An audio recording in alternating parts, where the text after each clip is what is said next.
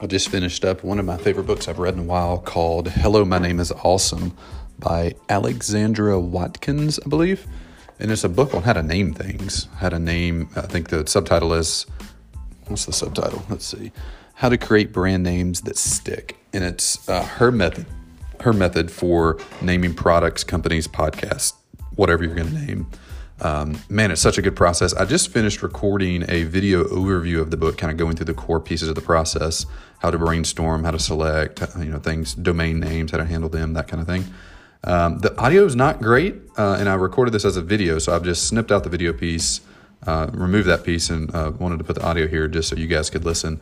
Uh, if you want to get the full exhaustive book notes, I have a 12-page Google Doc with this with the video embedded a few worksheets that I've made. So when I go through the process, which I'm going through right now for a product, uh, I can follow it easily. Uh, so it's 11 pages of notes, a video overview, my worksheets, a few other links and stuff that might be relevant to you. I would highly encourage you as well. The book's really short, under 100 pages. Hello, my name is Awesome by Alexandra Watkins. Let me know if you like this kind of uh, podcast episode, if you like these book summaries. If so, I do probably one a month or so uh, for myself, and then I've started publishing them on Twitter. And uh, I think the last one or two I've published the video summary on the podcast as well. So if you like that, let me know. We'll do more of them. Is a video run through of the book Hello, My Name is Awesome. I haven't read, I think this is maybe the only book I've read on naming. I've read several on branding, but man, I love a lot of the reasons I read uh, nonfiction how to books is to get the method. Like, what's the method um, that they're teaching. Like I'm just picked up a book called The Three Minute Rule, which will probably be the next book I do extensive notes on. And um, you know, it takes a good you know five to ten hours to get the method out of the book. But the method in Hello, My Name is Awesome is really simple. Uh, I think there's several chapters that could just be addendums at the end and be simplified to probably a three or four chapter book. Um, and I love the process for naming. In fact, I've already started using it. Uh, that sheet up here. I've turned the method into a couple a workbook and a, and a checklist uh, that I've started using to name some stuff I'm working on. Uh, so, anyways, here's the big idea. The big idea of the book is imagine if before, and this is a straight quote from the book. Sometimes I have to create these, but this is such a good one liner uh, that um, it's, it's the big idea of the book. Imagine if before you were even, before people were even customers of yours, they loved your product or company simply because they loved the name. Maybe they even Maybe they'd even pay to buy a t shirt with a name on it. That's the power of a name that makes people smile. So I think a name can be a liability, a name can be an asset, and a name can just be neutral. I think for the most part, I have named things in a neutral way. Sometimes those neutral things have, have went over to liabilities.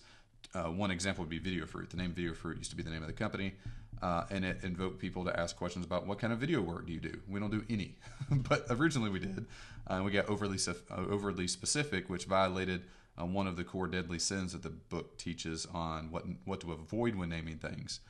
But a good name um, is descriptive. It follows the the smile framework. We'll go over that in a minute. Things. These are five things you want your name to do.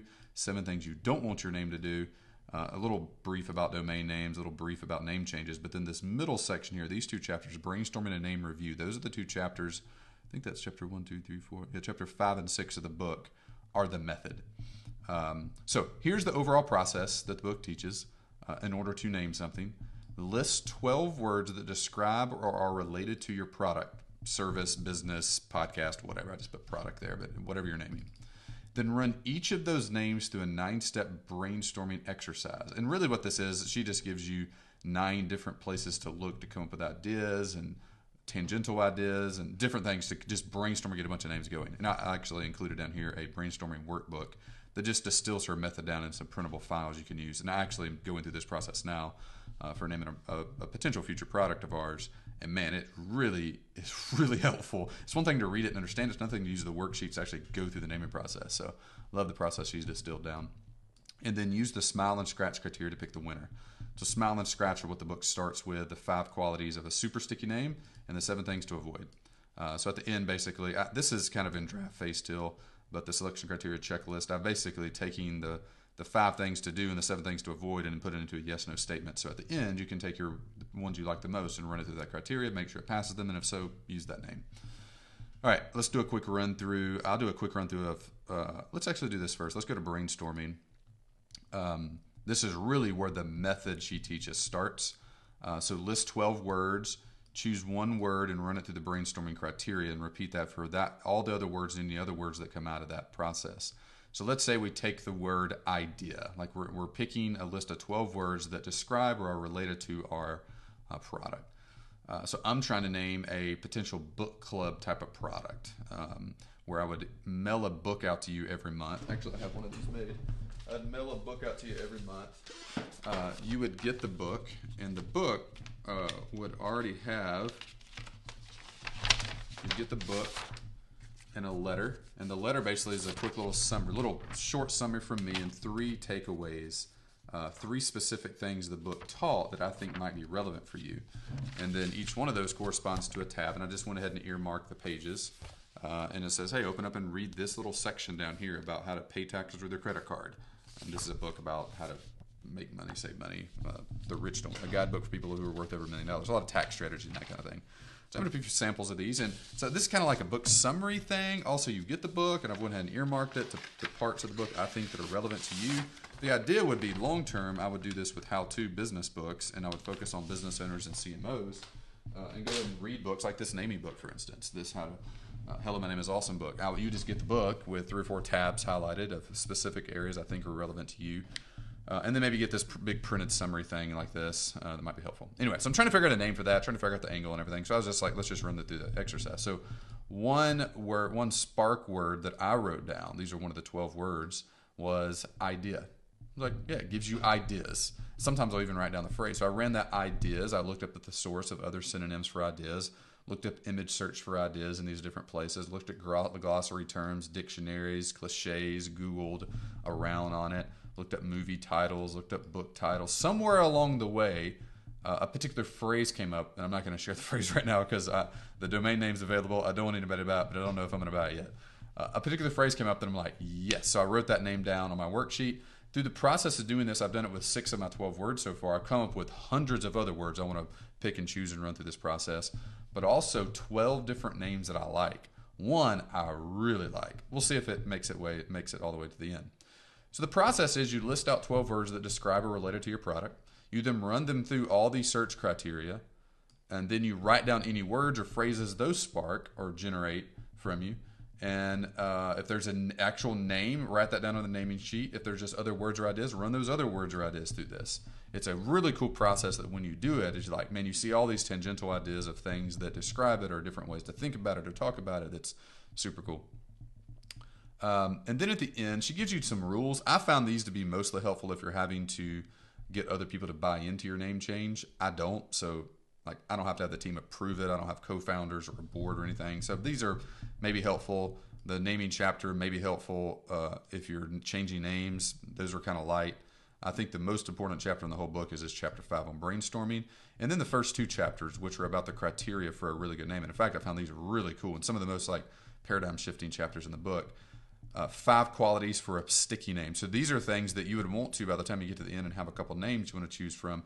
You'd want to run these through to make sure your name does these things. Is it suggestive? Does it evoke something about your brand? Not in a descriptive way like fast signs means I'm fast at making signs, but in a creative, metaphorical way. So Pictionary, Cinnabon, Amazon. Um, you know, if Amazon would have been named Book Barn, that would have been very specific, but also would have pigeonholed them going forward into only selling books or them having to explain away the name. Then it would have been a liability. And then she gives some examples Leaf, Kickstarter, Brawny, Ninja, Fitbit are all evoke emotion. They're meaningful. Um, so it resonates with your audience. Kryptonite for backlocks, uh, bike locks, breakthrough, mental health is repel for insect repellent. I think this is the big one, honestly. These next two are the big ones. I think these other ones are kind of basically ways to say the same thing, but these two, imagery and legs, I think these were the un- two of the most unique ideas that I'd heard of before, and I'm not a naming book expert that I'd heard. Does it evoke an image? Wouldn't you love to have a product or company that'd be so embedded in people's memories that they could recall it 10 years later? Yes. Uh, if that's the case, now your and your name's a li- your name's an asset, not a liability or neutral. If your name or product or company is something that conjures up images, uh, example, dog food company Merrick names their individual flavors, things like day dinner, Grammy's pot pie, cowboy cookout, smothered comfort, Honolulu luau. Uh, more names for imagery Range Rover, Hard Candy, Irish Springs, Leap. I think that's supposed to be Leapfrog. So, does the name evoke visual imagery? I think that's a really interesting question. Second one is Does it lend itself to theming? So, she gave an example of her, her company is called Eat My Words. So, lots of visual imagery and it lends itself to, to imagery. So, here's how she carries this throughout her company. Her blog is called The Kitchen Sink, building on the Eat My Words kitchen concept. Info is hungry at Eat My Words. Service packages are snack, the whole enchilada, just the meat. Client parking sign in the front of her building. Eat My Words parking only. Violators will be eaten. Business card is a pink retro refrigerator. Wireless name Candyland. Meeting materials, toaster, coasters. Anyway, they all built upon corporate workshop, spilling the beans, all built upon the theme of eating in the kitchen. Eat My Words. So extended it for extra mile extra mileage. Uh, she gave an example of Trader Joe's, their ethnic food sub brands, Ben and Jerry's, uh, uh, Android iOS, the Ford car lineup. um, yeah, these are some cool examples. Church of Cupcakes is the name of a cupcake shop. T-shirts read OMG and Forgive Me Father for I have Binge. That's, those are awesome names. Spoon Me is a yogurt restaurant. T-shirts with the slogan "Shut up and spoon me," and if you love me, spoon me. Like great. I mean, you could just see yourself selling a T-shirt with that. People wanting to wear it, even if they didn't want to buy from your company. Uh, and then you get emotional, which I think ties into these two things. I think the two main things is does it evoke visual imagery and does it lend itself to theming throughout the entire company? Meaning they'd want to put that on a T-shirt. Um, and then things to avoid: uh, don't use a name that's spelling. You might go with a short name that is impossible to spell. Don't do that. Don't copy a competitor or get really close to a competitor. Don't overly uh, put video fruit on the list. Uh, she didn't put that in her book, but don't use a name so specific that it locks yourself into uh, 24 hour fitness, fast signs, 99 cent store, 1 800 flowers sells a whole lot more than flowers. Don't make yourself annoying by using these phrases. Uh, don't make it so descriptive and tame that it's just boring. I've been a, I've done that before. Don't name it something so specific um, that only people who get it get it. Uh, and don't make it something hard to pronounce. So, uh, another thing she mentioned, and I, I like this a lot. Uh, this is probably a good one to add into the don't list. I could probably just combine into there, but uh, don't think you have to have the exact match domain. So she gave an example. Let's see if it's on this list of. Uh, she gave you examples of like how to get around this. Lots of cool things. There was one. Uh, where was it? It was a peanut butter company.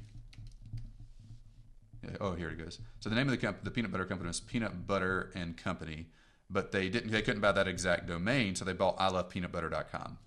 Awesome. I was listening to a podcast yesterday, um, an Auburn football podcast, and they have a sponsor called Voodoo Wing Company, and they named they say the URL every time it is voodoowingco.com or something like that. I'm like, man, their domain would be a lot better. They could have that domain too, but the domain I would advertise without if I was them would be Get in My Belly or something like that that's like totally sticky, very memorable. It isn't exactly naming your company, doesn't really matter at all. People are going to Google Voodoo Wing Company, and the second you do, the name, the company's website's going to pop up. You don't have to have the exact domain. Voodoo Wings, boom, right there. Voodoo Wings Co. VoodooWingCo.com.